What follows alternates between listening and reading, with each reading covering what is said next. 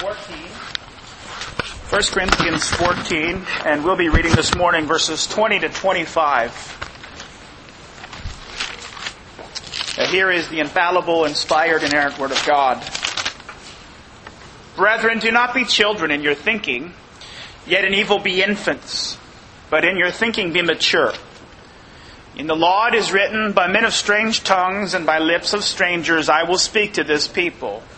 And even so they will not listen to me, says the Lord.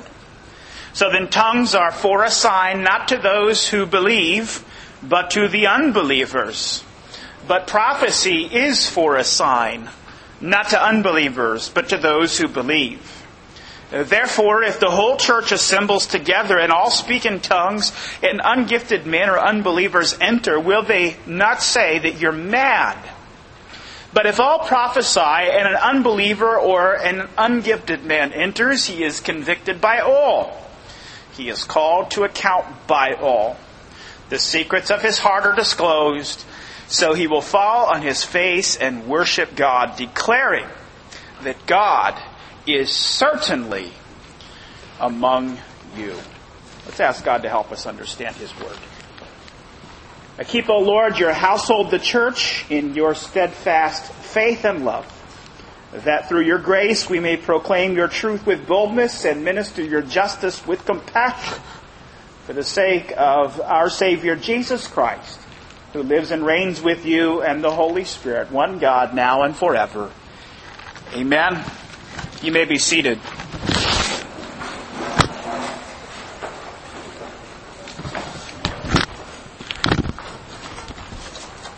I'm very unused to this arrangement. Hold on, let me see what I can do. I don't know what's going to work for me this morning. I'll just wing it here.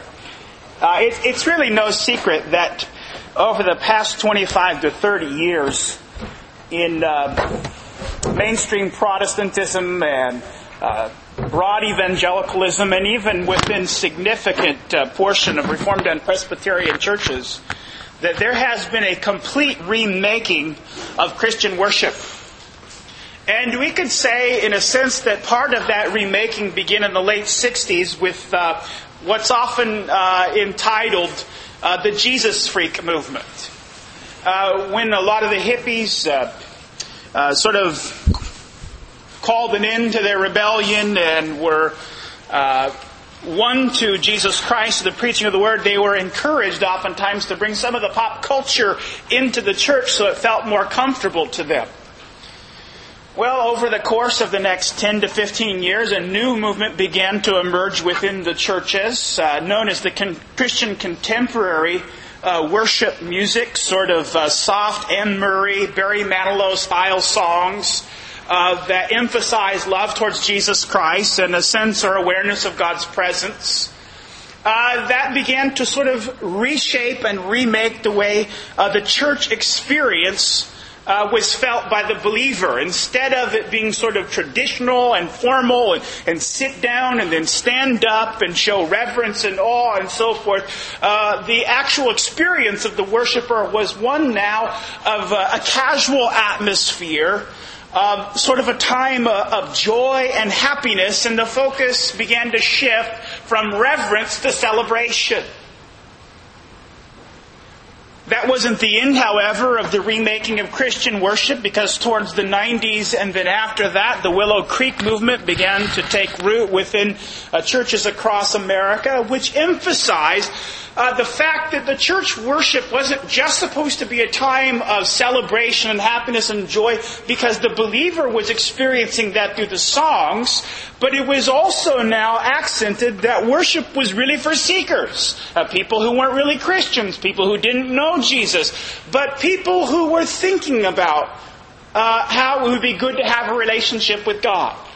And so the worship was restructured and reformulated and repackaged in such a way uh, that the Christianese would be eliminated from the worship and the atmosphere would be welcoming and warm. The songs would be light, comfortable, happy, upbeat, and the messages would be very relevant. No longer would the church talk about sin and guilt and alienation from God, but the watchwords were now what's practical. And so the sermons of the church uh, shifted from a focus on proclaiming law and gospel to a more relevant kind of proclamation, which was about helping you become a better you.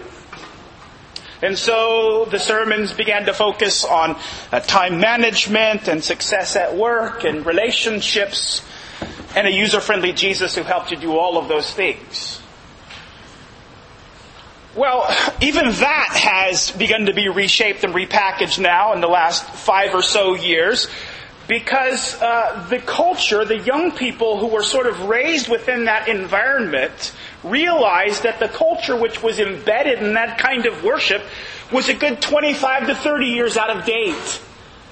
And so now the reshaping of worship begins to come through what's called emerging church and emerging worship, which is you take a little bit of the old style church, that is really, really old. They like ancient, not 100 years ago or 50 years ancient, but seriously, try to go back to the early church and recover some of the ancient rituals and ceremonies of the church.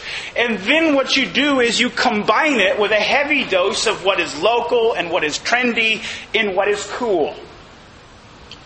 And so again, you have another reshaping of the worship of the church. So it's designed to meet the tastes and needs of the worshiper as well as the seeker. Well, the fact is that all of this experimentation and reshaping and repackaging of Christian worship has been a complete and utter failure.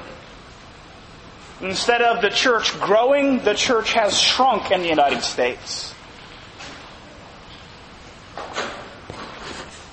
And so this morning, as we approach our passage and think about worship according to God's standards, we see here that the apostle Paul basically sets forth principles which cut across the grain of what has been so popularly practiced and what has reshaped the life of the church's worship in the last 25 to 30 years. And the first thing that I want us to see about this kind of worship, which the apostle Paul uh, sets forth here in terms of principles to the Corinthians is that uh, uh, worship that is seeker sensitive is worship which God commands.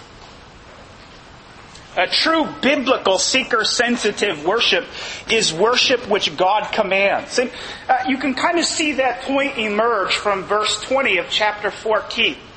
Uh, the apostle uh, sort of breaks off what he has been talking about, it seems.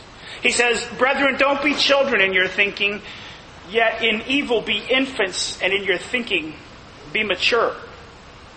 Uh, in context, of course, Paul has been pursuing the issue of desiring the best spiritual gifts. We can go over this quickly, verses 1 through 12. Paul accented the primacy of prophecy because prophecy is understandable and because prophecy therefore edifies the church verses 13 through 19, the apostle Paul talked about the use of tongues. And he said, if we use tongues, it must be according to this principle.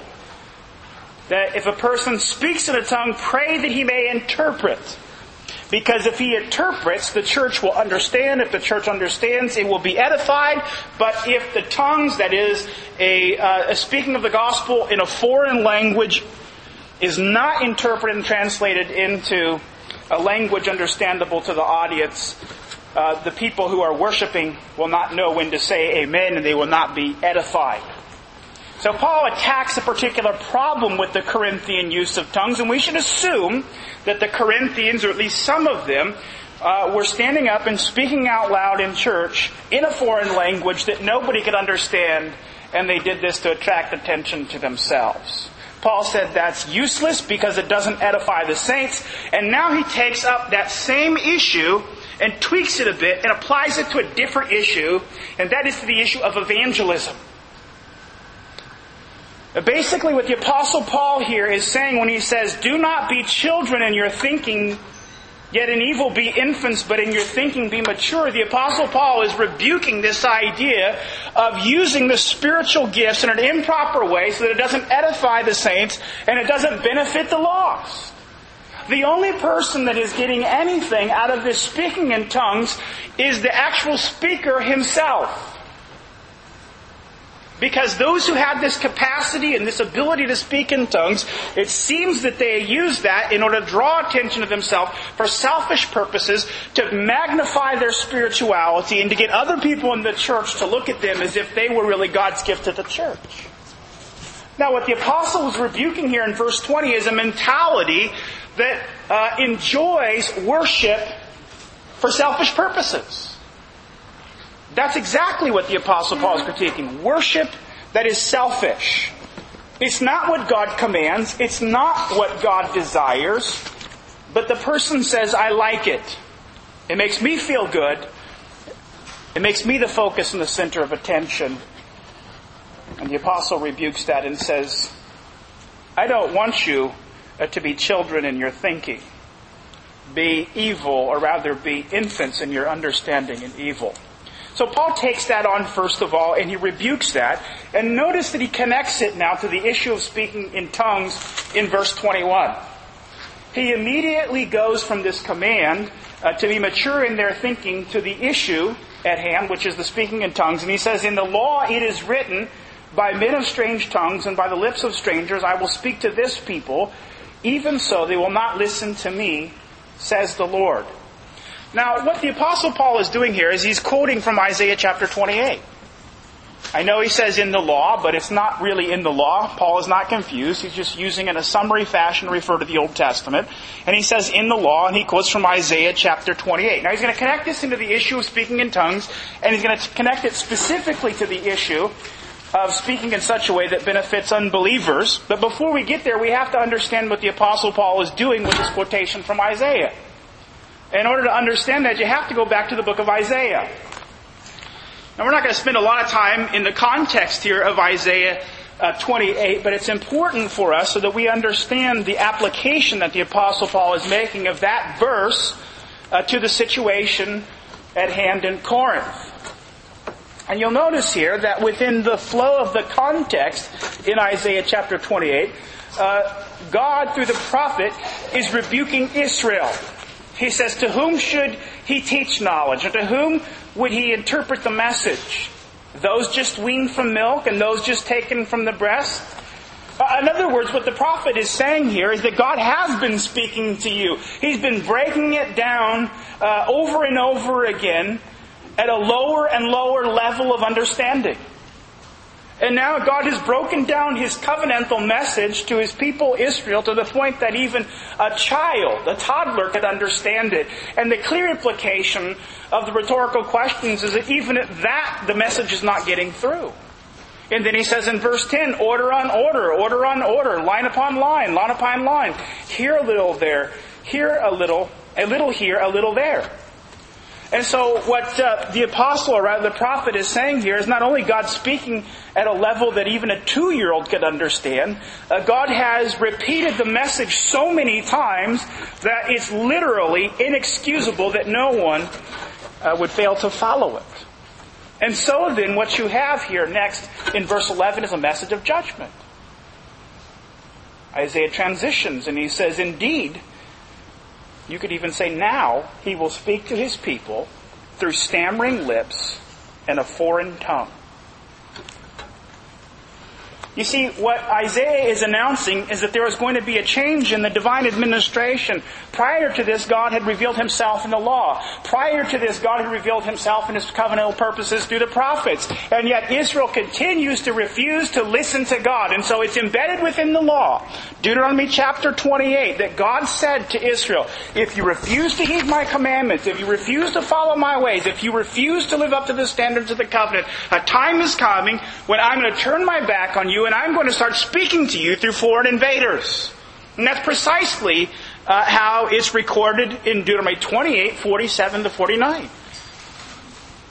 God says, because you did not serve the Lord your God with joy and a glad heart, for the abundance of all things, therefore you shall serve your enemies whom the Lord God will send against you. The Lord will bring a nation against you from afar, from the end of the earth, as the eagle swoops down, a nation whose language you shall not understand. And so there it is.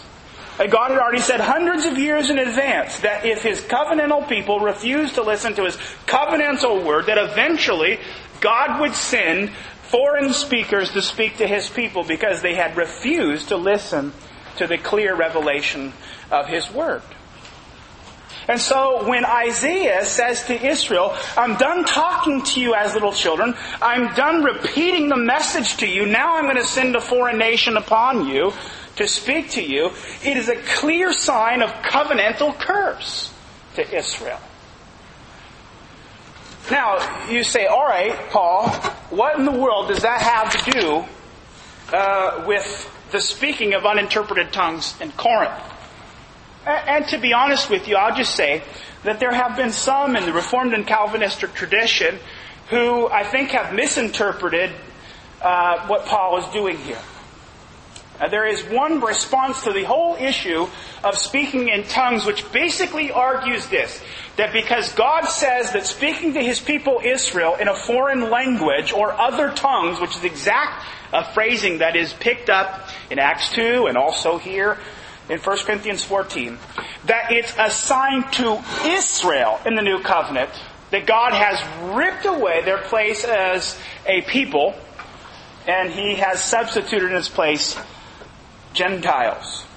And so there is a stream of thinking that sees that tongues, in, in, every instance, are really a sign of covenant curse against the Jews.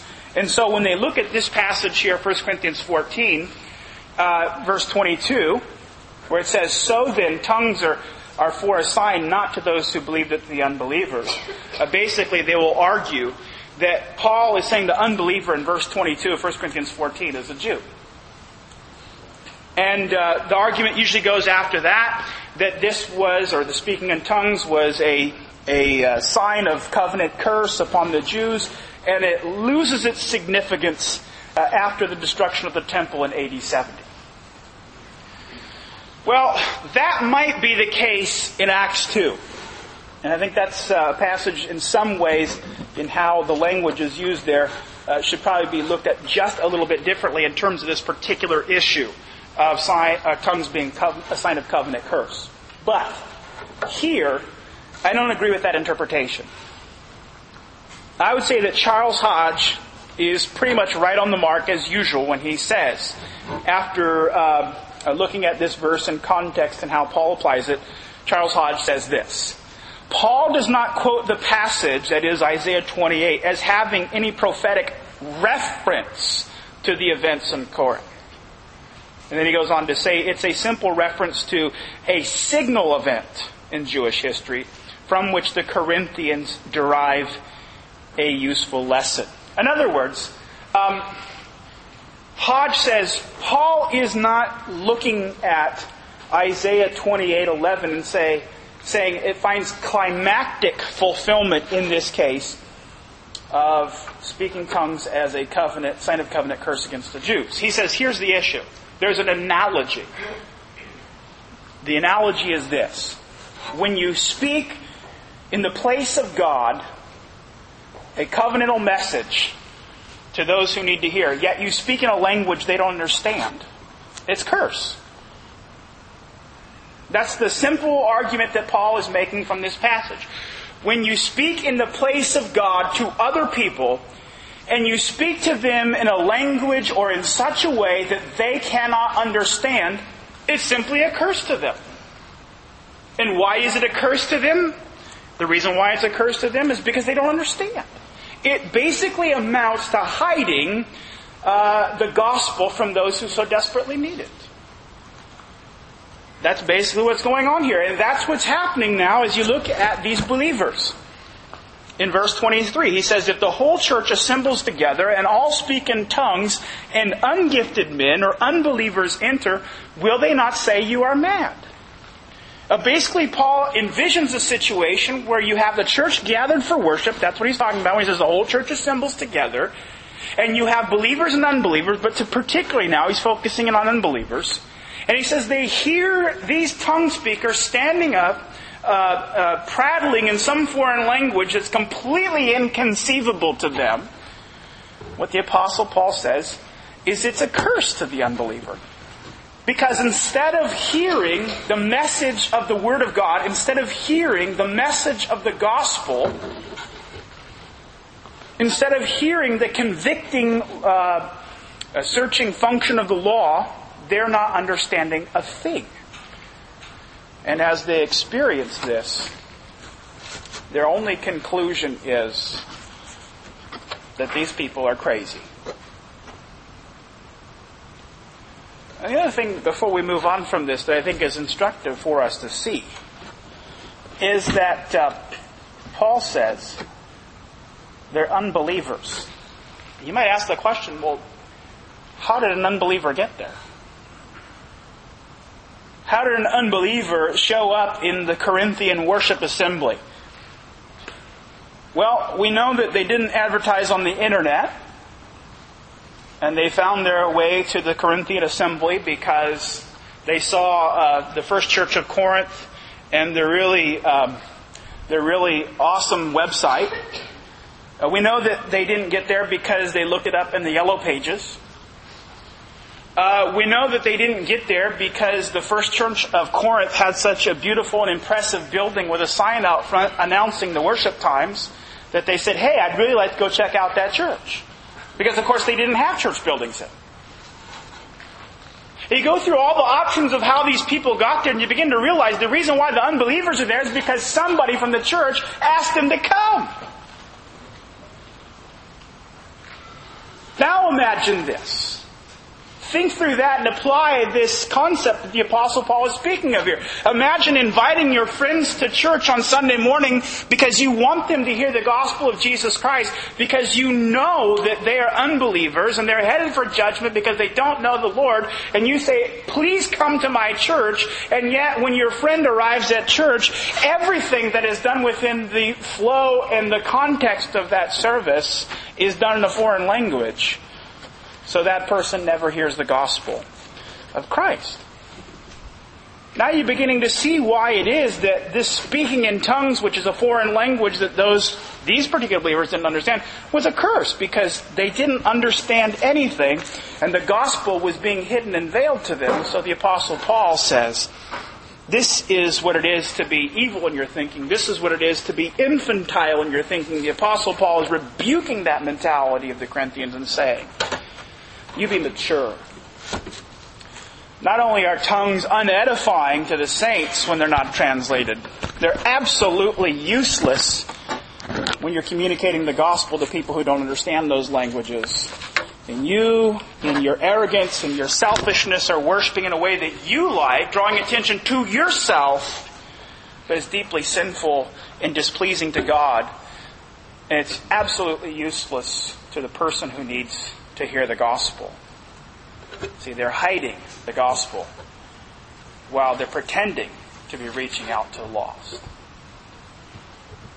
But here's the real aim of this passage here, and, and I think that this is what's so important, and this is where the principle of uh, what it truly means to have uh, uh, biblical seeker sensitive worship is the apostle rebukes uh, the false and unbiblical and sinful use of tongues. And now in verse 24, he expounds upon prophecy and he says, This is what you really need to do uh, when you're gathered together for worship in verse 24. He says, If all prophesy and an unbeliever, an ungifted person enters, he is convicted by all. And he is accounted, he is called to account by all, and the secrets of his heart are disclosed. Here the apostle Paul says, instead of using tongues that uh, call attention to yourself, this is what you need to do. You need to prophesy. You need to preach uh, the infallible, inspired, inerrant word of God. And of course the reason why the apostle Paul commends prophecy is because of its function here. He says if an unbeliever comes in and he hears the preaching of the infallible, inspired, inerrant Word of God, whether that's from a text of Scripture or whether that's a direct revelation from God, and in this case I would argue it's direct, uh, infallible, inspired revelation from God, he says when you do that, the sinner is convicted and the secrets of his heart are disclosed. You see, the function of prophecy, the function of the preaching of the Word of God, is to convict people of sin. And It's so vivid here. in the words and the way that Paul described it as convicted. And that means uh, basically it's, it's like a lawyer uh, bringing charges against somebody in a court of law, uh, stating that they have offended uh, God in some way, and then showing the proof. But it's not just as if it's a sort of objective, clinical, external prosecution. Because it's not just that everybody evaluating the case, including the judge, can see that the external actions are contrary to the law. What the apostle Paul goes on to say is that the word penetrates into the depths of the heart and lays bare its secrets. In other words, what the apostle is saying is that the Word of God sinks into the very depths of the inner being and exposes not just to those who are outside watching, but to the person consciously and internally that they would understand the sense of their sinfulness and their guiltiness. In other words, the law is showing them guilt. And precisely how the preacher describes it in Hebrews chapter 4, verses 12 and 13. And you don't have to turn there, uh, but I think that passage sort of illuminates for us uh, this prophetic, powerful function of the word because the preacher there says the word of God is living and active and sharper than any two edged sword, piercing as far as the division of soul and spirit, joints and marrow, able to judge the thoughts and intentions of the heart. And then he goes on to say this There is no creature hidden from his sight, but all things are open and laid bare to the eyes of him with whom we have to do. Now, the preacher here describes uh, certain attributes of the word, and we come back to that in a moment. But what he's primarily focusing on is functions of the word, and those functions are very parallel to what the Apostle Paul says here when he says the secrets of the heart are laid bare. Because the preacher in Hebrews chapter 4 says that the word of God pierces. It's sharper than a two-edged sword, and it pierces. It has the sense of an arrow shooting into the depths of the heart very different ways here that uh, the preacher speaks of the exposing functions of the word. It's very poetic, but it's basically saying it's stripping away every layer of deception and hardness. And it's exposing the sinfulness of the human heart to the person. So that there's no more hiding places. There's no more masks to put on. There's nowhere else to run. In other words, what the preacher is saying is this is what the Word of God does. It strips away all of your defenses. And it leaves you consciously aware of one thing. You're sinful and you're guilty. It looks at the things you say, the things you think, the plans you intend. It exposes those to the light of the law of God, and it shows them to be uh, out of accord of what God requires. And then it judges them. That's what the preacher says. It judges them. And shows you your guiltiness and condemnation to judgment. And that is what the Apostle Paul says he wants the Corinthians to do. He says, stop hiding the gospel. Stop hiding the truth from people when they come to church. Stop substituting for God's Word human ideas. Stop thinking that somehow God needs you to assist Him in bringing the elect to Jesus Christ by coming up with clever ways to get people into church and calling it Christian when they show up. He says what people need to hear, and even believers, is the preaching of the Word of God in such a way that the Word of God, when it is delivered and proclaimed, that it is quick and sharp and powerful and piercing and penetrating and exposing. So that those who are there will sense their guilt. Now I can't help but take that principle, which I said in this particular uh, context and passage outlines for us a biblical concept of what it means to be seeker sensitive and apply it to the context of today. Because remember, Paul is attacking sinful practices in worship. So it, it's a parallel. It fits. And it speaks directly to the church which would reshape its worship into a light, fun celebration atmosphere that completely cloaks the gospel. It says nothing about sin, nothing about guilt, nothing about condemnation, and nothing about judgment. Paul says wrong. That's to be evil in your thinking. That's to be immature. That's to be childlike. I was reading a comment, uh, or rather, it wasn't just a comment, it was a portion of, of a very elaborate set of instructions on, on how to reach uh, non Christians in a worship service. Of course, this was uh, somebody who was explaining uh, the purpose driven model, which was incubated, hatched, and applied just right here in our backyard in Southern California. And uh, here is what uh, the author said. Connected to the Spirit of God, music is the most powerful tool available to reach and win your target. You see, it's music that is what the church needs. Music to help reach the target. Now, never mind that unbelievers are being viewed as if um, they are consumers who are being wooed and won by marketing techniques. Here is the kind of music that we are told is the powerful tool in the hands of the Holy Spirit to win targets to Jesus. We're told that the kind of music the Spirit uses is non-threatening in order that it may open the heart. Now, as I evaluate that particular principle over against uh, uh, 1 Corinthians 14, 24, and 25, and Hebrews chapter 4, 12, and 13, you can see that it's exactly the opposite. Prophesy, the Apostle Paul says. Because when that happens, the unbeliever is convicted, and the secrets of the heart are disclosed. It's not music that reaches targets. It's God taking His Word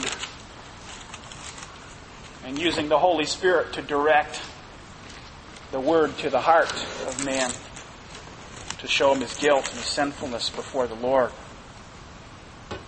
And when that happens, the Apostle Paul says, finally, that people are made aware of God's presence. Notice the last part of verse 25. The secrets of his heart are disclosed, and so he will fall on his face and worship God, declaring that God is certainly among you. A truly biblical seeker sensitive worship makes people aware of God's presence. It makes people aware of God's presence. It's unmistakable here in this passage, especially in the original, because uh, what you have is this word certainly affronted to the very beginning of the clause. Certainly, that's the first thing that the unbeliever says, or rather, now the convicted believer, the one who's had uh, the thoughts and secrets and intentions of the heart laid bare before God through the power of God's Word. The first thing that we are told that the unbeliever who's now been converted by the Word of God says is certainly God is in your midst. The reason is because the Word of God mediates to us the presence of God. The Word of God mediates to us the presence of God. And so Paul says to the church, if you want to worship uh, the way that is pleasing to me and useful for the evangelism of the lost. We must aim to preach the Word of God in a powerful, penetrating way that exposes guilt, talks about sin, and helps people see that the only remedy is Jesus. And that leads us to a couple of principles in conclusion this morning. And the first one I would say is that we are bound to seek a sense of the presence of God in worship where it may be found we are bound to seek and to sense an awareness of the presence of God where it may be found. And that sense and awareness of the presence of God may be found where God has appointed it to be found in the Word and in the sacraments. Uh, it's just amazing to me as you read the church growth literature and the seeker sensitive literature and, and the new worship literature. Uh, it's, it's just sort of pop psychology, pop spirituality. A God is found in all different kinds of ways, but it's almost never through the preaching of the Word of God. And here Paul makes it so painfully clear that the way that we experience and sense an awareness of God as His God is made central, as His Word is made central.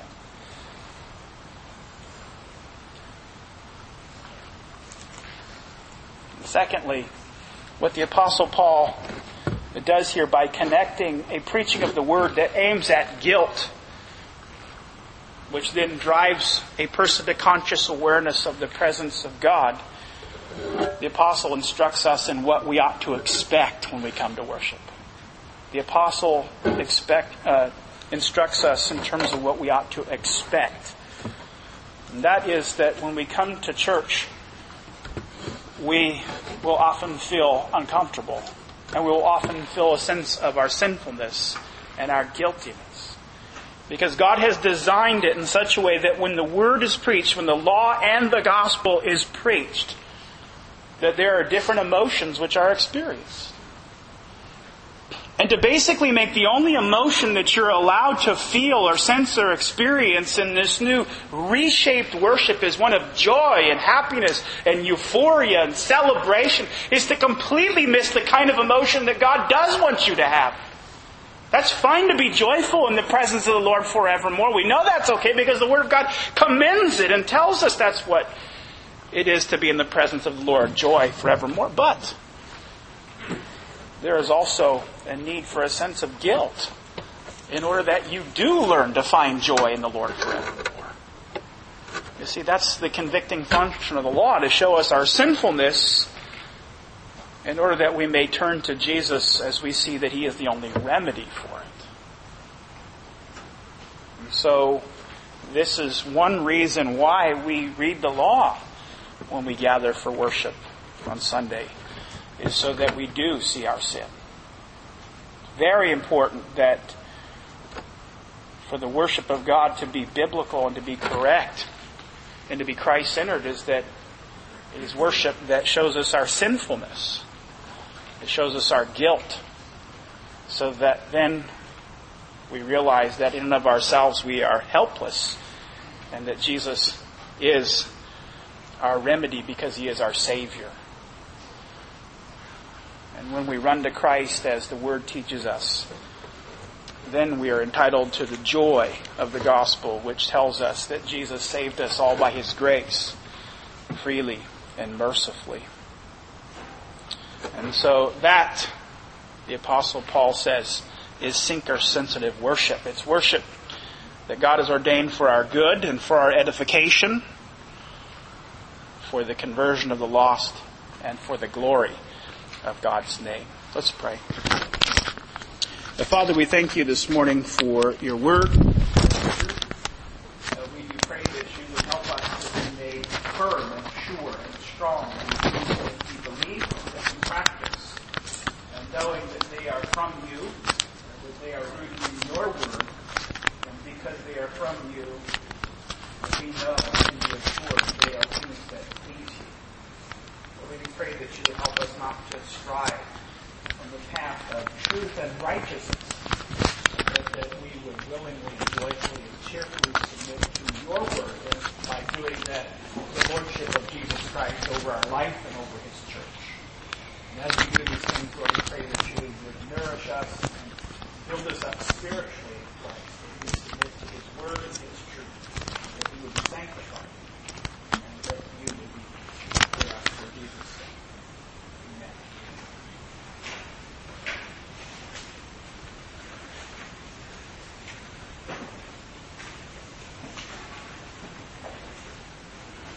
The Apostle Paul said, I received of the Lord that which also I delivered unto you. That the Lord Jesus, in the night in which he was betrayed, took bread.